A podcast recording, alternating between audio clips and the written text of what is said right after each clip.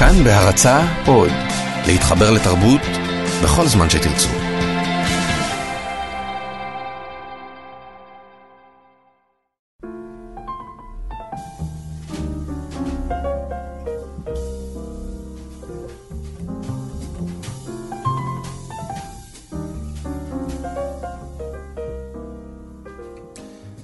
אומרים קודם, חג שמח או שבת שלום?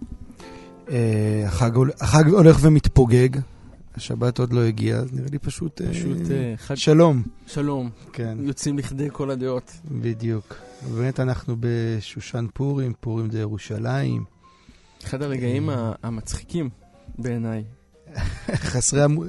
חסרי המודעות אתה מתכוון. לא, כלומר, אני זוכר את החוויה הזאת כילד להבין שכשהפורים שלי נגמר במרחק של בסך הכל, אני יודע כמה זה, 40 קילומטר, מתחיל פורים חדש, ושאתמול בלילה היה יום נורמלי לחלוטין מבחינתם. נכון. עוד ערב ישבו מול הטלוויזיה, ראו כוכב נולד, אני לא יודע, אבל הערב שותים. וזה מין, זה כמו הבנה שיש אזורי זמן שונים בעולם, בתור ילד אני מדבר. כן, כן. אני חושב שזה שרט אותי. מחשבה שכאילו... כן, שעכשיו לילה, בוקר במקום אחר, או לילה, או טבר, כן. שוכב במיטה, מבין את זה? אני חשבתי שאתה מתכוון שזה מצחיק פשוט, כי כולם פחות או יותר שוכבים בבקי של עצמם. ואני דווקא זוכר את זה את שושן פורים, כיום של דאון מאוד מאוד חזק. כי זה אחרי שהכל... פורים הרי הוא חג, באמת כמו יום העצמאות, זה היי מטורף, ואז התרסקות לתוך... אלא אם כן אתה עושה כאילו דאבל פיצ'ר, ואתה עושה גם את פורים של הפרזות. זה כשאתה ילד, אתה אין לך את הפריבילגיה, אתה בקושי, אתה עושה את הפורים הזה וזהו, אבל... כאילו, באמת, כי אני גם עכשיו ככה חושב על ה... יש איזה דכדוך כזה, כאילו, ביציאה מפורים. אפילו בסוף המגילה, כשהם מבקשים כאילו מהחשברוש עוד יום להיכנס שם בזה, אתה מרגיש שכאילו משהו נגמר להם מהר מדי, בחוויה, בתחושה, אין לי את המילה המדויקת לזה, אבל יש משהו אני זוכר שהייתי יושב ליד אמא שלי, והיא הייתה כזה... הייתי אומר לה, וואי, לא בא לי שיגמר פורים. או יום העצמאות, או פסח, או כל מה שהיה כרוך בחופש. שירי ילדים הידוע. אז למה כל יום פורים? זה לא היה למה כל יום שבת? שבת, אבל יש גם גרסת... מדוע לא יבוא פורים גם פעם בשבוע, נכון? או שלא גדלנו באותו גן.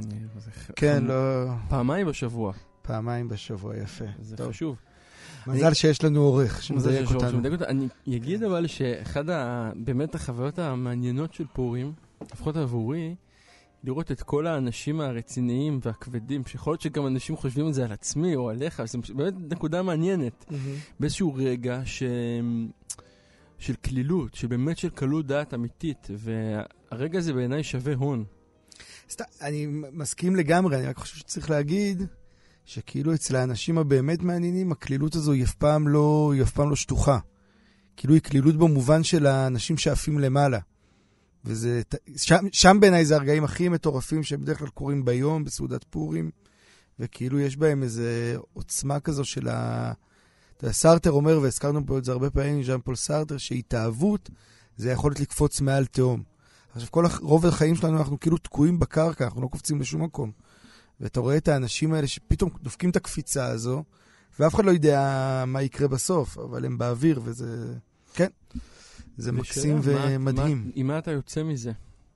וזה גם פשטה, נראה לי, אמרים הרבה בפרקי אבות, של אדם ניכר בכוסו, כיסו וכעסו, ויש המון אנשים שאין המון הזדמנויות לראות איך הם ניכרים בכוסם. כוסם, כן. כי הם לא במשחק הזה של השתייה, ובטח לא בפומבי. אז צריך להגיד שרוב האנשים לא יוצאים אטרקציה ממבחן הכוס. אני לא בטוח. אבל אני יכול להגיד לך שיש בחוויה שלי לפחות, אני זוכר את התקופות בישיבה, או בתקופות שהייתי מוקף בעולם שבו כולם שותים, שזה הסטנדרט. כן. ואין לאנשים ברירה אלא לשחק את המשחק הזה, ואתה באמת מגלה המון דברים מעניינים. זה לחובבי רכילות כאן, זו אטרקציה. במובן האנושי הפשוט של מה קורה... היית מהמשתכרים או מאלה שמנקים בסוף? אני הייתי מהמשתכרים, גם היום אני... אז מה אתה רוצה? זה שורש החלוקה בינינו, אתה מבין? אני הייתי מאלה שדופקים איזה 4 בוקבוקי יין, ואתם מוצאים את עצמם עם המגע והיעד, כשהוא כאילו עוד נשען עליך, וצועק שמע ישראל. זה ההבדל. זה אפרופו היכולת לעוף. אבל רק אגיד לך וורט קטן ונחמד על פורים, בשולהי הפורים הזה, שאני מאוד אוהב אותו. שפעם ישראל פיפקו, מכל האנשים בכדור הארץ, שהוא חתן של מניטו, הראה לי מאמר של, איך קוראים לה? היסטוריון היווני, הרודוטוס? הרודוטוס. שהוא מתאר את מנהגי השתייה של הפרסים, הרי זו תקופה שיש המון המון מלחמה, והוא אומר שם דבר מדהים שבעיניי מסביר הרבה דברים בפשט המגילה, שהנוהג היה שאתה מחליט על החלטה, קודם כל שאתה פיקח כמובן, כל החלטה משפטית, ממשית, ואז אתה משתכר ובוחן את ההחלטה שוב לאור השכרות. הוא אומר את זה בצורה מאוד להגנית, כלומר איזה מין צורה ביזארית זאת לנהל מדינה. אבל אני חושב שיש בזה המון קסם, כלומר אתה קודם כל בודק את זה סחי, אחרי זה אתה שותה, אתה משתכר, התודעה שלך משתנה, ואתה בוחן האם גם בשינוי התודעה, זה עדיין עומד. החוק עדיין עומד, וזה מבחן מקסים, באמת מבחן מקסים. יש אומרים שהשלטון הישראלי מבצע את אותו מבחן בימינו אלו. בימינו אלו, יכול להיות. אבל אי אפשר לדעת. נתחיל משיר של מסיבת פורים.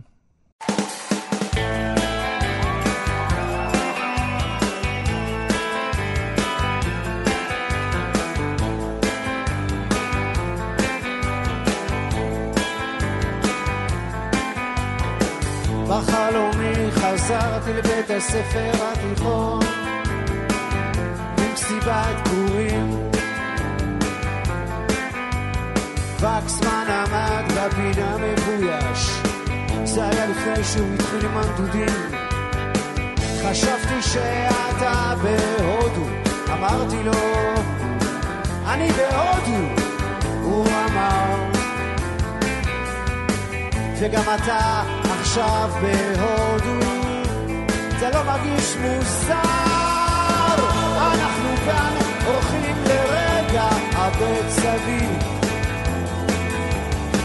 זאת לא המסיבה שלנו אתה מקשיב אני מקשיב אמרתי לו וזהו באמת שיר לא מוכר נכון מאוד אמר לי וקסמן זמן חבר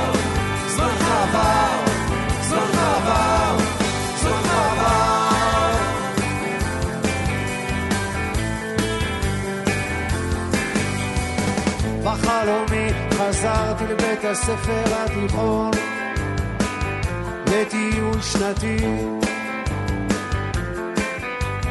רוסמן נעלם עם הטייפ הנייד פתאום שמעתי אי בירות במסכים המשאית לא תחכה אמרתי לו שיסעו כבר הוא אמר אני לא זז מכאן עד סוף הצד זה קטע נהדר אנחנו כאן הולכים לרגע הבית סביב זאת לא המשאית שלנו אתה מקשיב תקשיב, אמרתי לו אבל מתחיל להיות לי קר להתראות, אמר לי רוסמן זמן חבר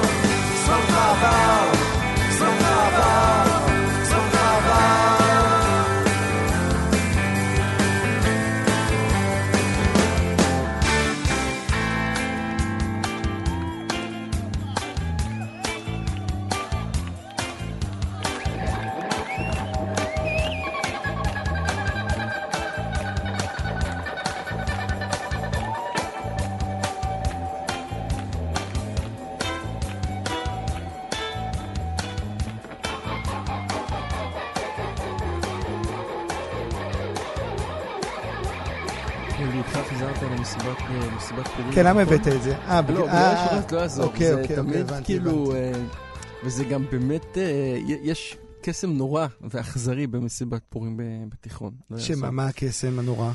שזה הרי לא שלב הילדות שבה אתה לא מודע, והתחפושת היא באמת איזשהו ייצוג של מה שהעורך חושבים עליך, סלש מה שראית אתמול בטלוויזיה.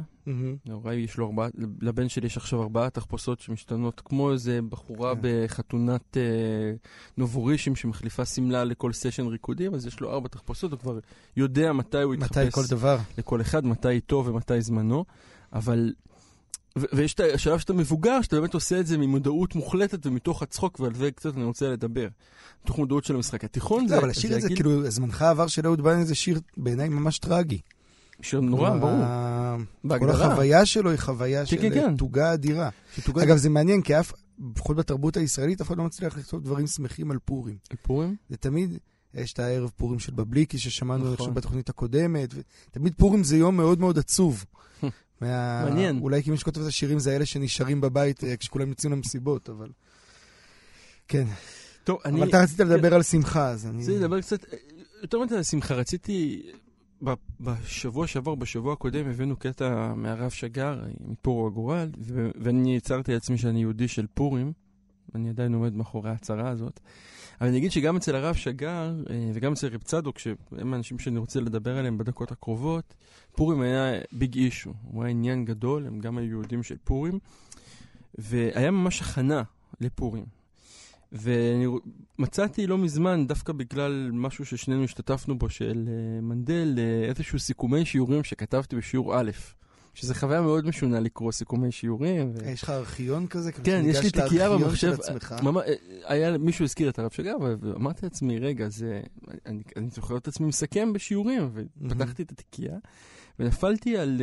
הכותרת של הטקסט היא משחקי שעשוע, סיכום מחשבות קצת מבולבלות מהרב שגר. בעקבות צדקת הצדיק קרייש נונטט, לרב צדוק כהן מלובלין, וממש סיכמתי. והיה לי חוויה מאוד משונה לראות את הסיכום הזה, אבל, וגם משהו מאוד משמח ומעניין, וזה מה שאני רוצה לשתף אותנו עכשיו.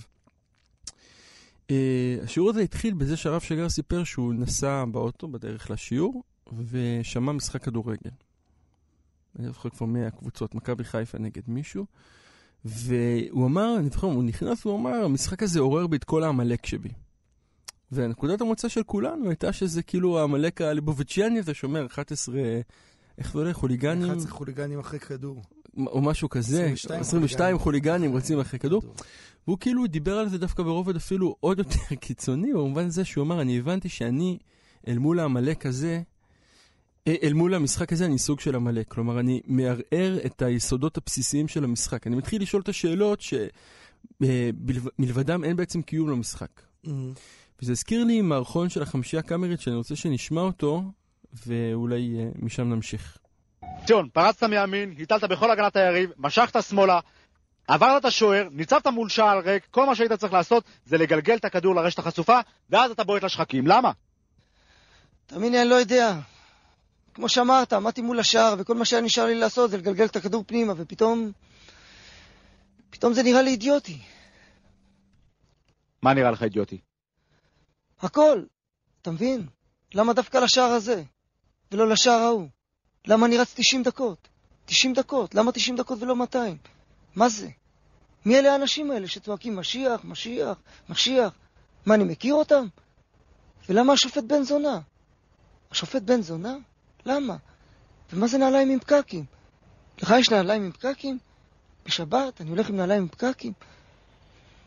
ומי זה האיש הזה שרץ עם דגל? לא יודע. אתה מבין למה אני מתכוון? לא, אני לא מבין למה אתה מתכוון.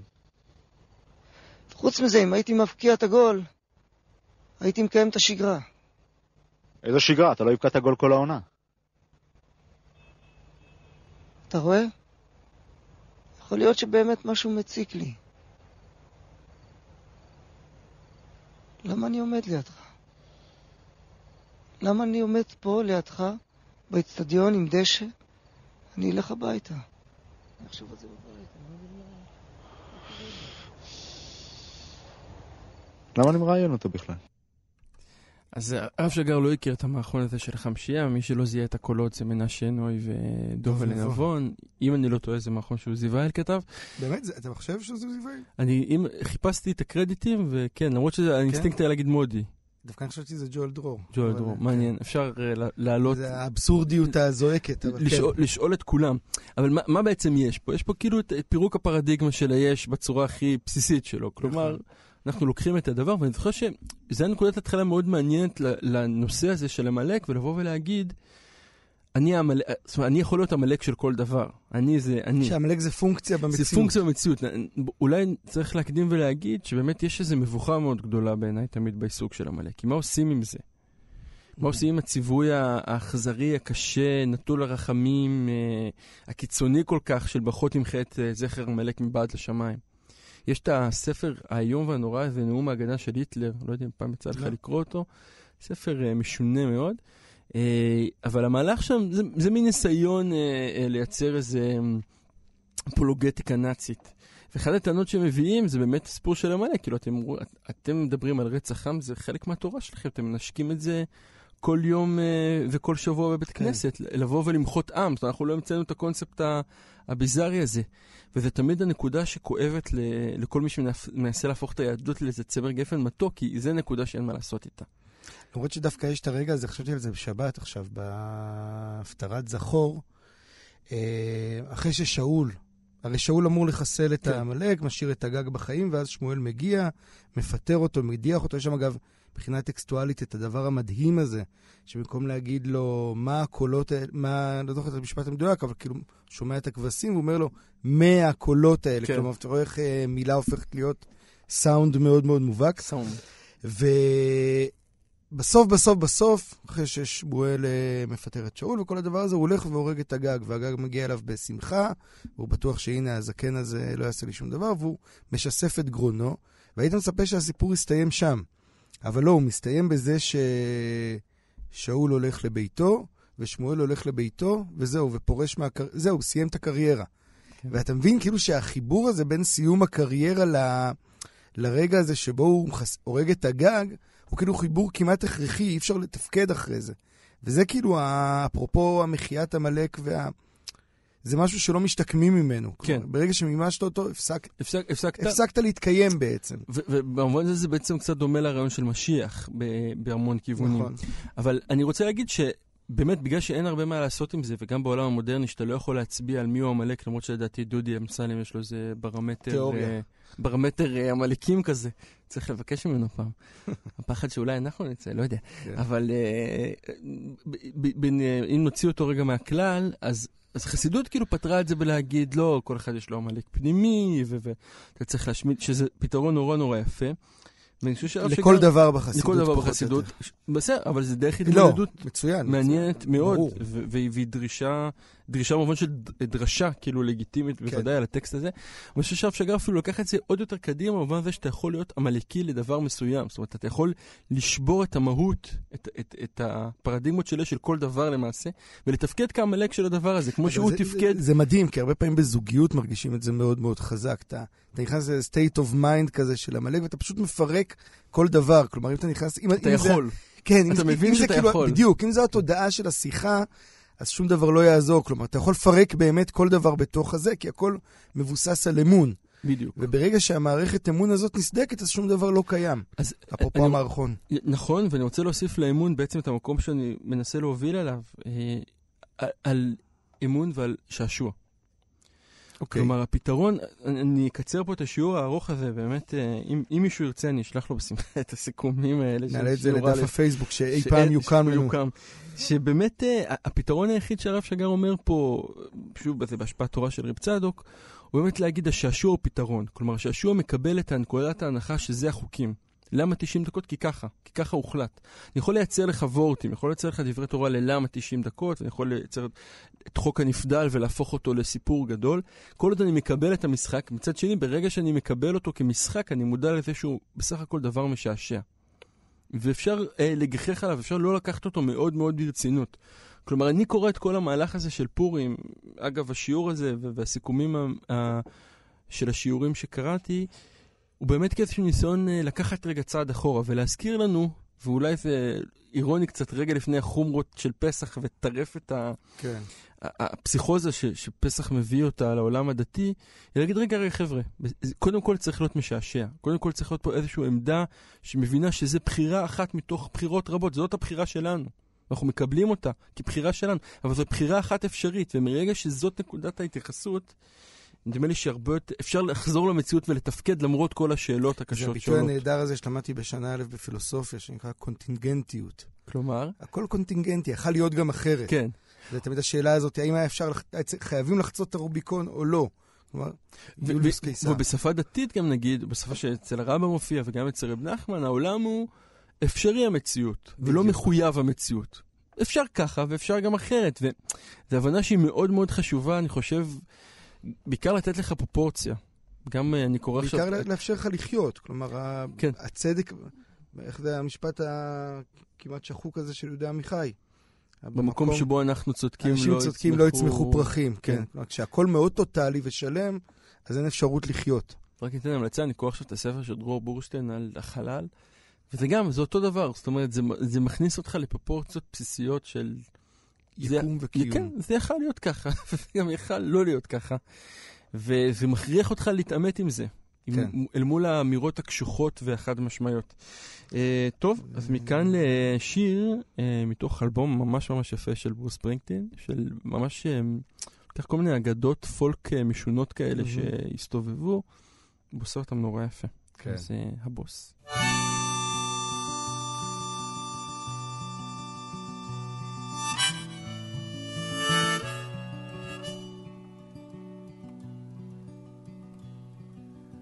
Men walking along the railroad tracks, going someplace and there's no going back. Highway patrol choppers coming up over each, hot soup on a campfire in the breeze, shelter line stretching round the corner. Welcome to the new world order. Sleeping in the car in the southwest. No home, no job, no peace, no rest. Well, the highway is alive tonight, but nobody's kidding nobody about where it goes. I'm sitting down here in the campfire line, searching for the ghost of time travel. A prayer book out of his sleeping bag. Preacher lights up a butt and takes a drag, waiting for when the last shall be first and the first shall be last. In a cardboard box near the underpass, got a one-way ticket to the promised land. You got a hole in your belly and a gun in your sleeping on a pillow of solid rock, bathing in the city aqueduct. The highway is alive tonight. Where it's headed, everybody knows. I'm sitting down here in the campfire line, waiting on the ghost of time travel.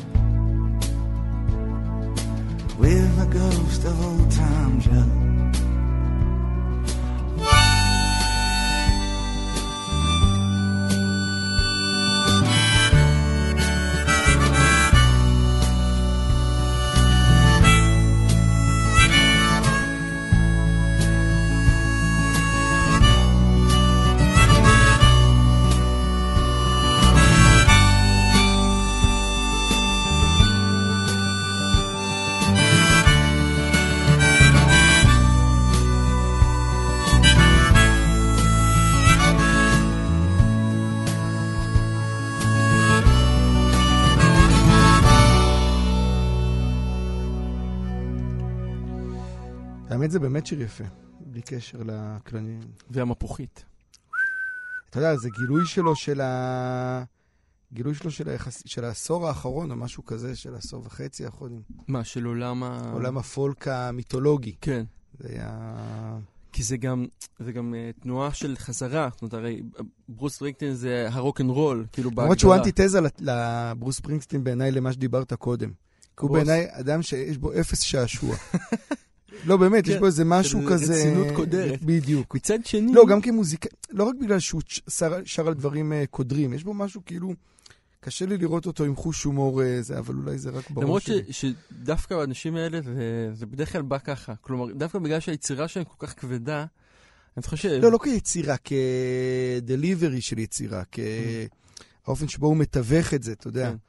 כאילו, רב צדוק נגיד, זה אדם שכל הטקסטים שלו, אתה אומר לך, הבן אדם בו שום שעשוע. אבל אתה מבין שמתחת לזה, אתה מרגיש כאילו שמבעבע משהו אחר. אני רק אספר סיפור קטן. נפטר השבוע הרב אוירבך, אגב, אני זכיתי להיות ברגעי הפטירה. מה זאת אומרת? יש לנו פה סקופ. יש פה סקופ. היינו בשבת אצל סבתא של מרים, ברחוב איבן שפוט בירושלים, והבית משקיף על ביתו של הרב אוירבך, על הישיבה. ובערך ב-11 התחיל מבול של אמבולנסים. היינו בטוחים שקרה משהו יותר גדול מאדם אחד שנפטר, וזעקה רמה ומרה נשמעה ברחבי שערי חסד ובשורות רחב, לאורך כל הלילה הגיעו עוד ועוד. יצאת מהבית או שכאילו... כן, כן, כן, אנחנו בדיוק סיימנו את הארוחה, זה היה רגע מעניין. וגם לראות איך השמועה הזאת מתפשטת, כי כל השבת הגיעו עוד ועוד אנשים, כי השמועה הזאת עשתה לקוצים, למרות ששבת, ואנשים מאוד מאוד מרחוק. כי המחשבה הייתה שהלוויה, ארמיני גירושלים לקבור... מיד. המחשבה הייתה שבמוצ"ש כבר תהיה הלוויה, והתחילה המולה עצומה, אנחנו ברחנו במוצאי שבת, כל עוד נפשנו בנו. האמת שהצלחתם לברוח, זה גם... שזה גם, זה סגולה, הרב בירך. אני רק אגיד משפט עליו, שאמרת על שעשוע, הוא נתפס בציבוריות כאדם מאוד... חמור. חמור, סבר, אפילו... אני לא יודע, אני רואה שהוא כמעט הדמות הכי קשוחה שמוצגת בתוך הישראליות, ממש, הרבה יותר מגנרלים. לא בטוח שהוא יסלח לשמוע שהוא חלק מהישראליות, אבל... כן, אבל אין מה לעשות, הוא משחק את המשחק. במובן מסוים, ההחלטה שלו להיכנס בישראליות בלי סוף הייתה תעודת הכניסה הישירה ביותר לישראליות. בכל מקרה, הוא מלמד, יש חבורה של תלמידים שלומדים, אני לא רוצה לחשוף פה כדי לא לסבך אותם, תלמידים שלו שלומדים בישיבה ציונית דתית מסוימת שהרב שגר עמד בראשה פעם, והם סיפרו לו באיזשהו שלב שהם לומדים שם, והוא שאל אותם, ולאוניברסיטה אתם הולכים? אמרו לו, מה פתאום, הרב, אנחנו אנשים טובים? ואז הוא הסתכל עליהם עם חיוך ואמר להם, אני הייתי מתפלח לשיעורים של גרשם שולם. כשהייתי נער. כלומר, ואז אתה מבין... זה תמיד החיבה של החרדים הכבדים של ה... הייתי מתפלח פעם ללייבוביץ' שולם וכאלה. כן. אבל אתה מבין, התחלת להגיד... לא, אני חושב שאתה מבין שכאילו מתחת למעטה הקשוח הזה עמד בן אדם שבסך הכל היה לו את החיוך הזה. כלומר, היה לו את היכולת ככל הנראה. אני מעולם לא יצא לי לדבר איתו. ראיתי אותו פעם אחת. מעבר למפת חטוף ברחוב, אבל כנראה שהיה שם מתחת לכל זה איזשהו משהו שכן היה בו גמישות וכן היה בו שעשוע. מעניין. זה משהו שאגב, בעיניי הוא חותך להמון מנהיגים חרדים דווקא. ברור. הרי זה המשחק הכפולי שמתאבדים משחקים, אפרופו המשחק והיכולת להסתכל על המשחק מבחוץ. הם תמיד על המתח הזה בין זה לזה. אבל רוצה להגיד עוד משהו עליו, שאצלו דווקא, הוא לא כל כך בליינאפ שלנו, אבל נראה לי דווקא שכן שווה קצת לתת. אצלי תמיד המתח היה בין הדמות הקשוחה שלו לבין הדימוי הציוני דתי של אבא שלו. כלומר, של הדמות... רק נגיד, אבא שלו, רב שלמה זלמן אוירבך, מגדולי הפוסקים... ומסוג הדמויות האלה שהפכו להיות בתוך ה... לא קונצנזוס, קונצנזוס כאילו לדברים הכי נעימים. לחסד ולטוב כזה, משהו מאוד מאוד מתוק, כמעט סנטה קלאוס כזה שמסתובב בירושלים, רחמנא ליצלן, אבל הדימוי הזה של הטוב והמתיקות הזו. וגם אדם שחיילים היו מגיעים אליו, הוא היה מברך אותם עם מדים, הכל היה שם. כן, וכאילו הניגוד הזה, זה היה תמיד בתודעה, כאילו שלי החיצונית מאוד, זה ניגוד אמיתי, שלא התיישב לי אף פעם עד הסוף. ואולי אם אנחנו בניגודים, אנחנו כבר עוברים את הגשר הזה של גשר הדכדוך בין פורים לפרשת שבוע, אז פרשת שבוע כי תיסע, ובתוך הרצף... מה זה? הארדקור של פרשה. הארדקור גם, המון זמן. כן. פרשה מאוד מאוד ארוכה. ובתוך הרצף הזה, אבל כאילו של המשכן, שמתחיל מפרשת תרומה והסתיים בסוף המסע הזה, יש כאילו פתאום איזה אקס-טריטוריה של חטא העגל, ושל כל מה שקורה מסביב. ובעיניי זה... יש רגע אחד שם שהוא תמיד מרטיט אותי, וזה הרגע שמשה יורד מההר, אחרי שאלוהים אומר לו, העם שיחת ותרד ותתתם, והוא רוצה להשמיד את העם קודם כמובן, ומשה נלחם, ואז הוא פוגש את הארון שעשה את העגל. עכשיו, הארון הוא כאילו הכל, כאילו הוא האח הגדול, זה שכאילו היית מצפה מבחינה דרמטית שפה התפוצץ כל המוגלה הזה שנצטבר מאז כן, מאז שהארון היה בעצם המנהיג האמיתי, והוביל את כל הדבר, ומשה היה לצידו וזה וזה, וכאילו אתה רואה איך הארון נושך שפתיים, וממש מתחיל להצטדק, ומספר איך זה קרה, והם לחצו, תבטא. וזה רגע שיש בו המון המון אינטימיות בעיניי, בתוך הטקסט כאילו היבש הזה, של התורה, וזה גם, התיאור שם הוא לא מאוד לח, אבל הוא מייצר לחוט מאוד מאוד גבוהה בעיניי, וזה רגע, לא יודע, זה רגע שאני תמיד כאילו הלב שלי נחמר על הארון שפשוט רצה שיהיה בסדר. כאילו אפילו אפרופו העניין... ככה אתה מבין את זה? שהוא רצה שיהיה בסדר? כן, אני חושב שהוא פשוט... לא נראה לי שהיה שם משהו מלא. פשוט כאילו היה את הלחץ והיה את הבלגן. אני מקבל כאילו את המדרש הזה שהם מספרים לנו בתור ילדים קטנים שהם פשוט לחצו אותו והשטן בלבל את הזמן. רק נעביר את הזמן, תביאו לי את הזהב. וואלה, אוקיי. כן, נראה לי שזה ממש... הקריאה הכי הולמת של הטקסט, כמו שאני שומע אותו. אחד הרגעים הכי נושיים בכל התורה כולה. הרגע של עשיית העגל או הרגע הזה? הרגע של עשיית העגל, כן. כן, הוא רגע, אפרופו ups and downs, זה רגע של היי מאוד מאוד גדול. אתה מדמיין את כל הטירוף הזה של לעשות את העגל, ואיך זה כאילו הכל מתפוגג באיזה, באמת בהשפלת ראש כזו, הרכנת ראש כזו, שהיא... היא נוראית אפילו, אפשר להגיד. אני חושב שכאילו, כלפי הארון הוא דמות שהיא כאילו, כשקורה הדבר הזה שהם מרחלים על משה, כאילו הארון ומרים, אתה מבין שם שיש איזה, שזה כאילו איזה רגע אחד שהוא קצת הרים את הראש, חטף צרת. יש משהו מאוד מאוד קשוח. ואני אגיד שתמיד, פשוט בתור נער, הרגע הזה שמשה יורד, זה ממש האבא שהגיע פתאום למסיבה, לא בזמן, יש בית ריק, כולם משתכרים. העגל נעשה, ואז האבא מגיע, ויש את הרגע של השתיקה, פותח את הדלת, והמנעול קצת חורק, הוא מסתכל, ואתה מתחיל לתרץ תירוצים, בתור הבן הרע והסורר. כן, כן. אבל יש בזה גם הרבה קסם, ביכולת הזו של כאילו, של בני אדם.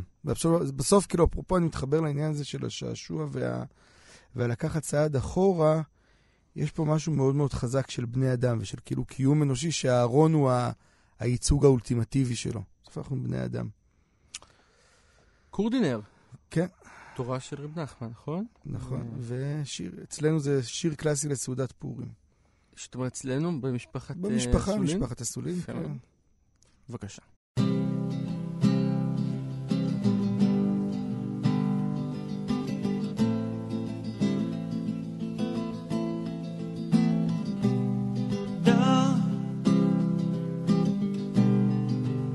לדון את כל אדם לכף זכות דע כי צריך לדון את כל אדם לכף זכות ואפילו מישהו רשע גמור צריך לחפש ולמצוא בו איזה מעט טוב שבאותו המעט אינו רשע ועל ידי זה שמוצא בו מעט טוב ודן אותו לכף זכות על ידי זה מעלה אותו באמת לכף זכות ויכול להשיבו בתשובה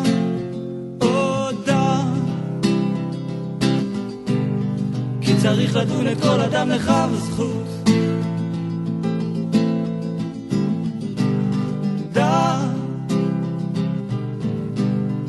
כי צריך לדון את כל אדם לכף זכות,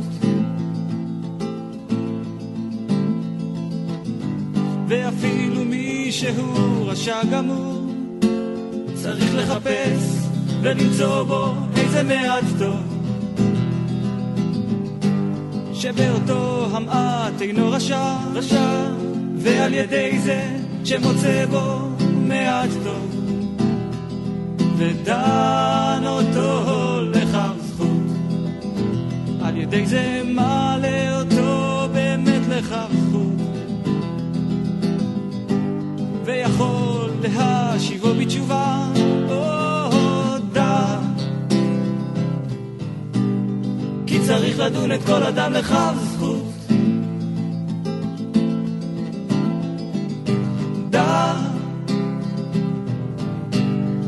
צריך לדון את כל אדם לכף זכות. אז בנוסף לאירועי הפורים, אדם שבוודאי ידע להשתעשע, ואולי זה היה מהותו, כן. אנחנו מציינים... גם ידע לשתות. וגם ידע לשן. אחת ממהויותיו. כן. נגיד, חיבב את האפשרות לצאת מתודעתו לעתים קרובות. היה איש של פורים, כמו שאתה... יהודי של פורים, כן. קוראים לו מאיר אריאל. כן, והוא חוגג יום הולדת, ככה ראיתי השבוע. ודווקא אפרופו, בגלל, אני רוצה להקריא שיר שלו, אבל לא מהשירים המשתעשעים, מהשירים המתחכמים יותר מדי, אלא אפרופו באמת כל מה שקורה מסביב, כאילו זה מדהים, כי המציאות משרתת את הפוליטיקה שלנו כל כך טוב, כי הפורים הזה פתאום צוות שוטף את כל הלכלוך, אבל הלכלוך עדיין נשאר. אני רוצה באמת להקריא שיר שלו, שאחר כך גם נשמע, נקרא מדרש יונתי, שהוא באמת, מבחינת שירה העברית, הוא בעיניי מהשירים הגדולים שנכתבו. והוא גם באמת מדרש. והוא באמת כמשמע, מדרש. הוא לוקח נכון. את הפסוקים ודורש אותם. לחלוטין, אז נקריא את זה ונדבר על זה קצת. שאלו על לב ירושלים, שאלו על לשלומה, אבנים בלב ירושלים, כיכר השוק הומה. בשקרים ועוול מתעטפת לרגל מלאכת החומה, אך מבעד לצעיף נשקפת עירנו ערומה, שלא רודפת צדק, לא רוצה שלום, כי אין שלום בלי צדק, רק למה באנו הלום, החלמנו חלום, הניקץ היום. יונתי שוב בחגבי הסלע מרטט הנץ מעל, ובסתר מדרגה לבלע נפער פי הנפתל. זה ארצות הים מאחורינו, אנחנו תשוקתם. זה הארצות שמסביבנו, אנחנו זמרתם. זו אותה השיירה בדרך הפונה לים, דולק בעקבותי המלך מרוח בדם, מדבר חי תוגם, עלינו הם כולם. איך ירושלים מתייפייפת ורוקדת ברבים, משתתפת, בטח משתפשפת, אותיה על הדרים. שאלו בפלפולי שריה לא שיעור ולא קומה, רק גפרור חסר בין חצריה, וכל חצר הומה. וכבר היינו בתנור, עכשיו על המחבת, מתפמפמים כבוד סחור, מתפצפצים מעט, נשרפים כמעט, נצרפים לאט. מה לך כל כך נמרץ שלוח להתגרד על הסכין? די כבר. תן גם לסכין לנוח, כן, רד מהסכין.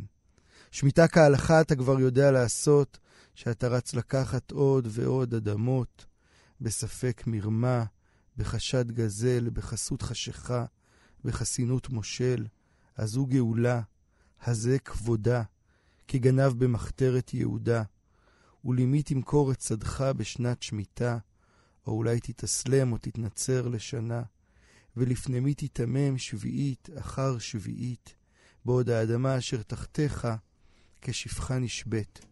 ובעיני מי זה מוצא חן? האדמה אתה לוקח, גאולה לא נותן. או אולי אצבעותיך הדוקות מאוד מאוד, מאומנות להרפות, מיומנות לשחרר, מתורגלות לשמות. הו ממה אדמה, הו ממה אדמה, אדמה אדמתי, עד מותי. עד מה תי. אל תעוררו ואל תאירו שנאה שלא תחפץ. רק תצא, אותה כבר לא יחזירו. לא רב, לא שר, לא שץ. מישהו עוד התעורר עלינו כמקיץ מחלומו, נמחה אנחנו ושללנו נשקע בתהומו. לו רק ארעיני את מראייך, השמיני את קולך, אמת וצדק בשערייך, זה נווה מראך, זה ערב קולך, חן בעיני דודך. מדרש יונתי מאיר אריאל. ואני חושב שהשיר הזה קודם כל הוא נבואי בצורה בלתי רגילה, כלומר הוא פשוט לוחד את כל מה שמתחולל היום מבית לבית, הוא פשוט הולך פלפולי שריה, לא שיעור ולא קומה, והגפרור חסר בחצריה, כל הטירוף הזה שאני שומע אותו פשוט מאוד מאוד חזק היום, בהקשר של כאילו הימנים שמסרבים לגנות את מה שקורה. וכאילו דיברנו על זה קצת, והציונות הדתית, ולא רק הציונות הדתית, קראתי ראיון עם בנט בגלובס, שבת שעברה, עיתון הבית הזה, והוא אמר שם, אני לא אוכל לישון בלילה או משהו כזה, אני לא אוכל להסתכל על עצמי במראה, אני יודע מסוג הביטויים האלה, אם אני יודע שאני הפלתי את ממשלת הימין. ואתה אומר לך, כאילו, ברגע שהמעטפת הכוללת, כאילו ברגע שהמדינה בולעת את התוכן שלה, אז זה כאילו נהיה ממש מפחיד ומעוות. כאילו, המשפט הזה היה בעיניי משפט מעוות. וזה בדיוק כאילו היכולת של מאיר אריאל, אפרופו אגב, המערכון הזה באמת של עוזי וייס סלש מודי ברון סלש ג'ואל דרור, של החמישייה הקאמרית, של בעצם כאילו להסתכל על המציאות באופן שהוא העמלקיות הזו, אם תרצה, היא בעצם common sense בהמון מובנים. כן. כאילו היכולת לשאול את השאלות הכי פשוטות. היכולת פשוט להסתכל על הדבר הזה ולנסות להבין אותו. וכאילו כשזה נעלם, כאילו אני רוצה להגיד אולי, פה הטקסט הזה של מאיר אריאל, והיכולת הזאת היא שלא לפרק את הדברים, ואפרופו הדיבור הזה על העמלקים, וכמובן תשמע מה אתה חושב על מאיר אריאל, ואיך אתה חווה אותו, אבל אני רק ישלים את הדרש הזה שלי, שזה כאילו שאין עמלקיות בלי ישראל, ואין ישראל בין עמלקיות, כאילו חייבים את העמלקיות הזו, ואי אפשר באמת למחות אותה.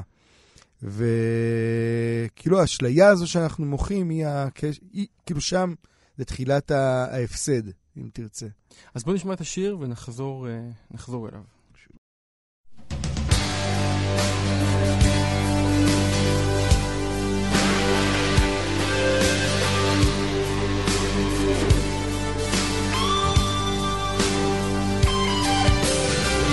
שאלו על לב ירושלים, שאלו על לשלומה,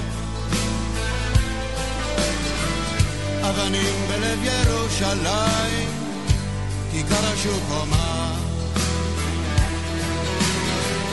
בשקרים בעבל מתעטפת, לרגל מלאכת החומה, אך מבעד לצעיף נשכבת, עירנו עירומה. שלא רודפת צדק צדק, לא רוצה שלום, כי אין שלום בלי צדק, רק למה באנו הלום, מה חלמנו חלום, הניקץ היום.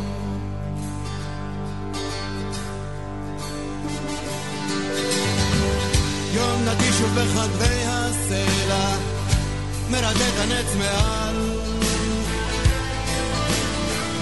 ובסדר מדרקה לבלע, נפער פי הנפתל. זה ארצות היה מאחורינו, אנחנו תשוקתם. זה הארצות שמסביבנו, אנחנו זמרתם. אותה השיירה בדרך הפונה לים, דולק בעקבותיה מלך מרוח בדם, מדבר חי דוגם, עלינו הם כולם.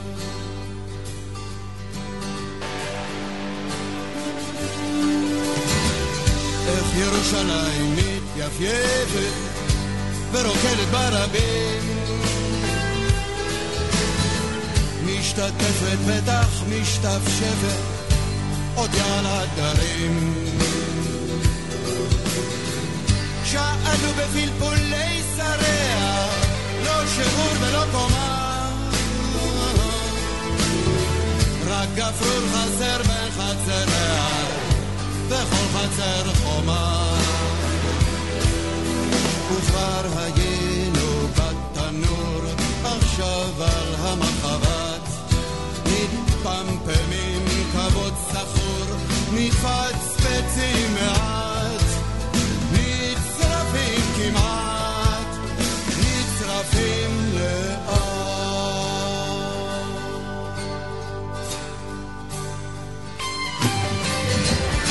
מה לך כל כך נמרץ שלוח להתגרד על הסכין? די כבר, תן גם לסכין לנוע, כן, רד מהסכין. שמיטה כהלכה אתה כבר יודע לעשות, שאתה רץ לקחת עוד ועוד אדמות, בספק מרמה, בחשד גסל, בחסות חשיכה, בחסינות מושל. אז זו גאולה, אז זה כבודה, כגנב במחתרת יהודה. ולמי תמכור את שדך בשנת שמיטה, או אולי תתאסלם או תתנצר לשנה? ולפני מי תתעמם שביעית אחר שביעית, ועוד אדמה אשר תחתיך כשפחה נשבט.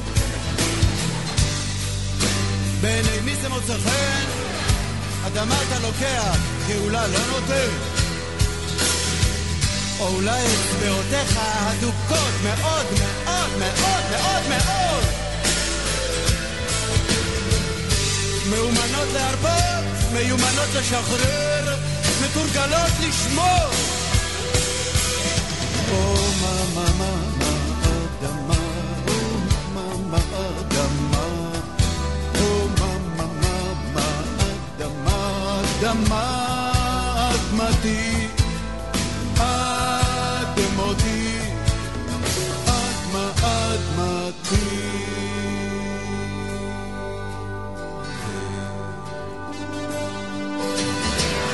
אל תעוררו ואל תעירו שנאה שלא תחפץ, רק תצא אותה כבר לא יחזירו, לא רב, לא שר, לא שץ.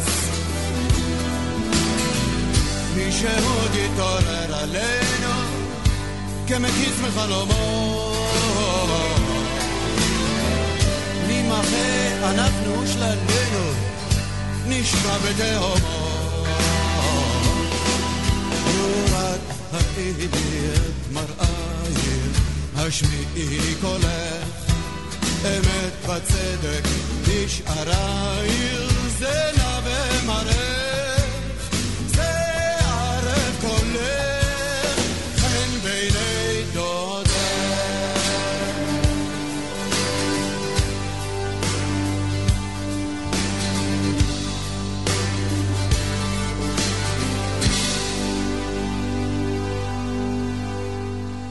שמיטה כהלכה אתה כבר יודע לעשות, שאתה רץ לקחת עוד ועוד אדמות. לגמרי. מה שחשבתי על השיר הזה, ובכלל על הדמות של מאיר אריאל, שזה נורא מעניין ממי אפשר לשמוע ביקורת וממי לא.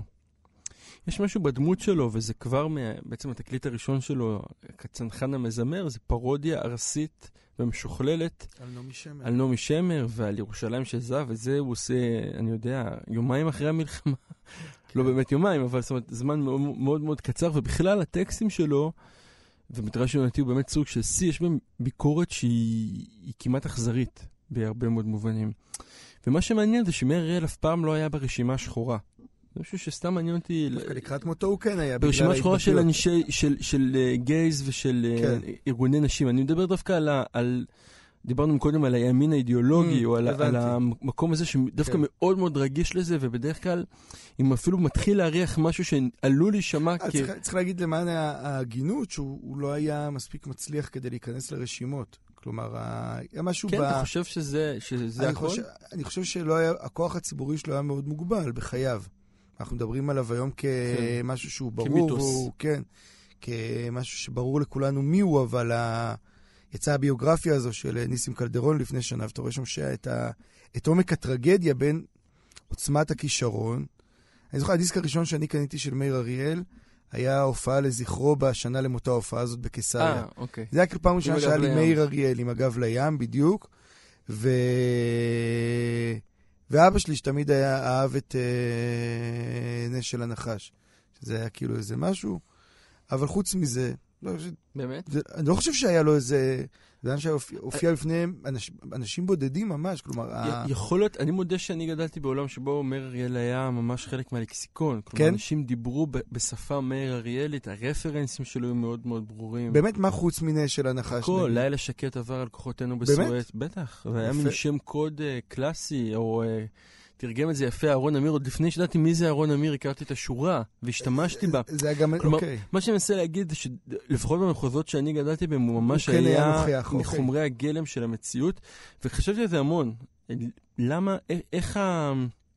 איך הביקורת שלו התקבלה בכזאת אהבה? זאת אומרת, אני חושב שנעשה סקר, מאיר אריאל הוא כנראה, יחד עם אריק איינשטיין, אולי המוזיקאי הפופולרי ביותר בהתנחלויות.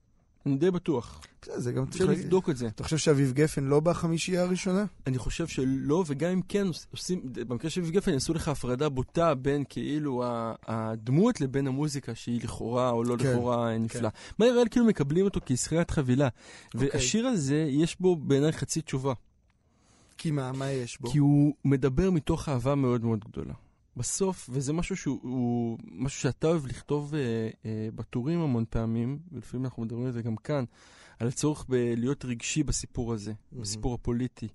ואני חושב שאצלו יש משהו מאוד מפוצח, הוא אף פעם לא היה צריך להתנצל על משהו בהקשר הפוליטי, אני לא מדבר עכשיו רגע על ההקשרים שבגינם באמת עשו נגדו הפגנות, כי היה כל כך ברור שהוא מאהב ואוהבה של הארץ הזאת. זה נקודת המוצא הכי בסיסית, ואף אחד לא העז לערער עליה, ומתוך הנקודה הזאת הוא יכל להגיד המון המון דברים, שחלקם אולי היו קשים מאוד למאזינים שלו, אבל היה ברור שנקודת המוצא הזאת היא המקום ממנו הוא יוצא.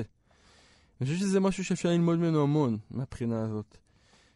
מסכים לגמרי, מסכים לחלוטין. גם באמת, ראיתי, צריך להביא לשיר שלו, שאני מאוד אוהב, צרבת לזיכרון, אתה מכיר את השיר הזה? שיר נהדר, בדיוק על היכולת הזאת ללכוד רגעים שחומקים מבעד לידיים. אצלי הוא יצב המון, בקצור, מהתודעה של מה זה טקסט ואיך כותבים. אז נעבור לשיר אחר. שיר שמתחפש, מכירים אותו בתור שיר של זהבה בן, אבל יש גרסה לא רע בכלל של כנסיית השכל, טיפת מזל.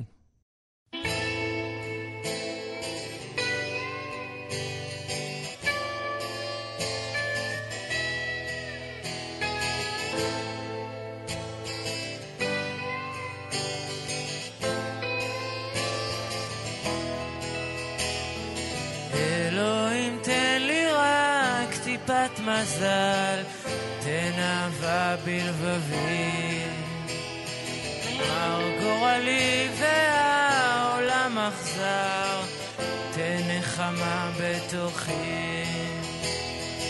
לא רוצה הרמונות של זהב, די לי די בפינה חמה, תן לי אחת שאותי רק תאהב, תן לה את הנשמה.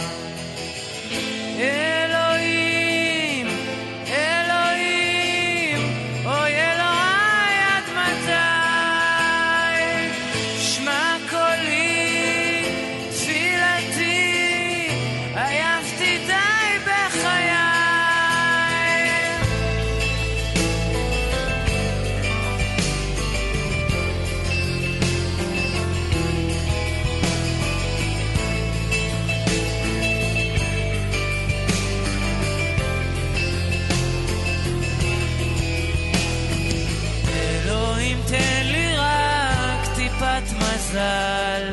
תנאווה בלבבי,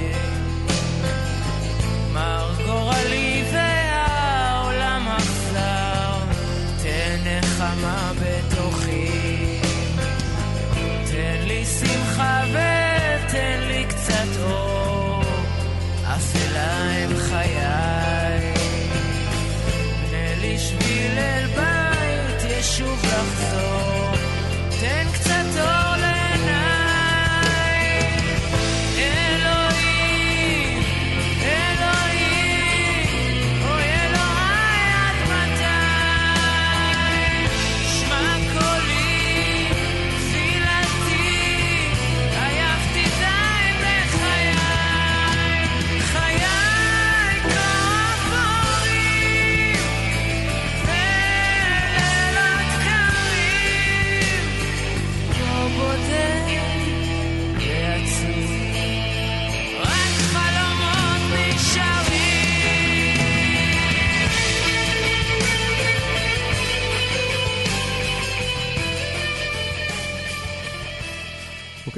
מזל? מה דעתך, יאיר? אני מאוד אהבתי את הסרט הזה כשהייתי ילד. היית מכור. זה ואהב הגנוב שלוש. זה היה מסוג הסרטים האלה של סרטי המימונה. כן? זה סרט קלאסי שמשדרים כבר... אבל הוא דיכאון, מה זה סרט מימונה? אבל זה... מה הטלוויזיה הישראלית אתה משדרת במימונה? סרטים על מזרחים. לא, חגיגה בסנוק הזה שסרט מימונה. לא, זה סרט יום עצמאות קלאסי. סרט מימונה זה או טיפת מזל או זוהר של ריקליס. מה הסאבטקסט שכל הטרגדיות הנוראיות האלה משודרות במימונה? מה מנסים להגיד? אני יודע, הם לא כאלה שמחים באמת, כנראה. אבל האמת זה סרט נחמד, טיפת מזל. מה זה סרט של פורים? שני קונילים? יש סרטים לפורים. שני קונילים. אני לא זוכר את עצמי רואה טלוויזיה בפורים. צריך...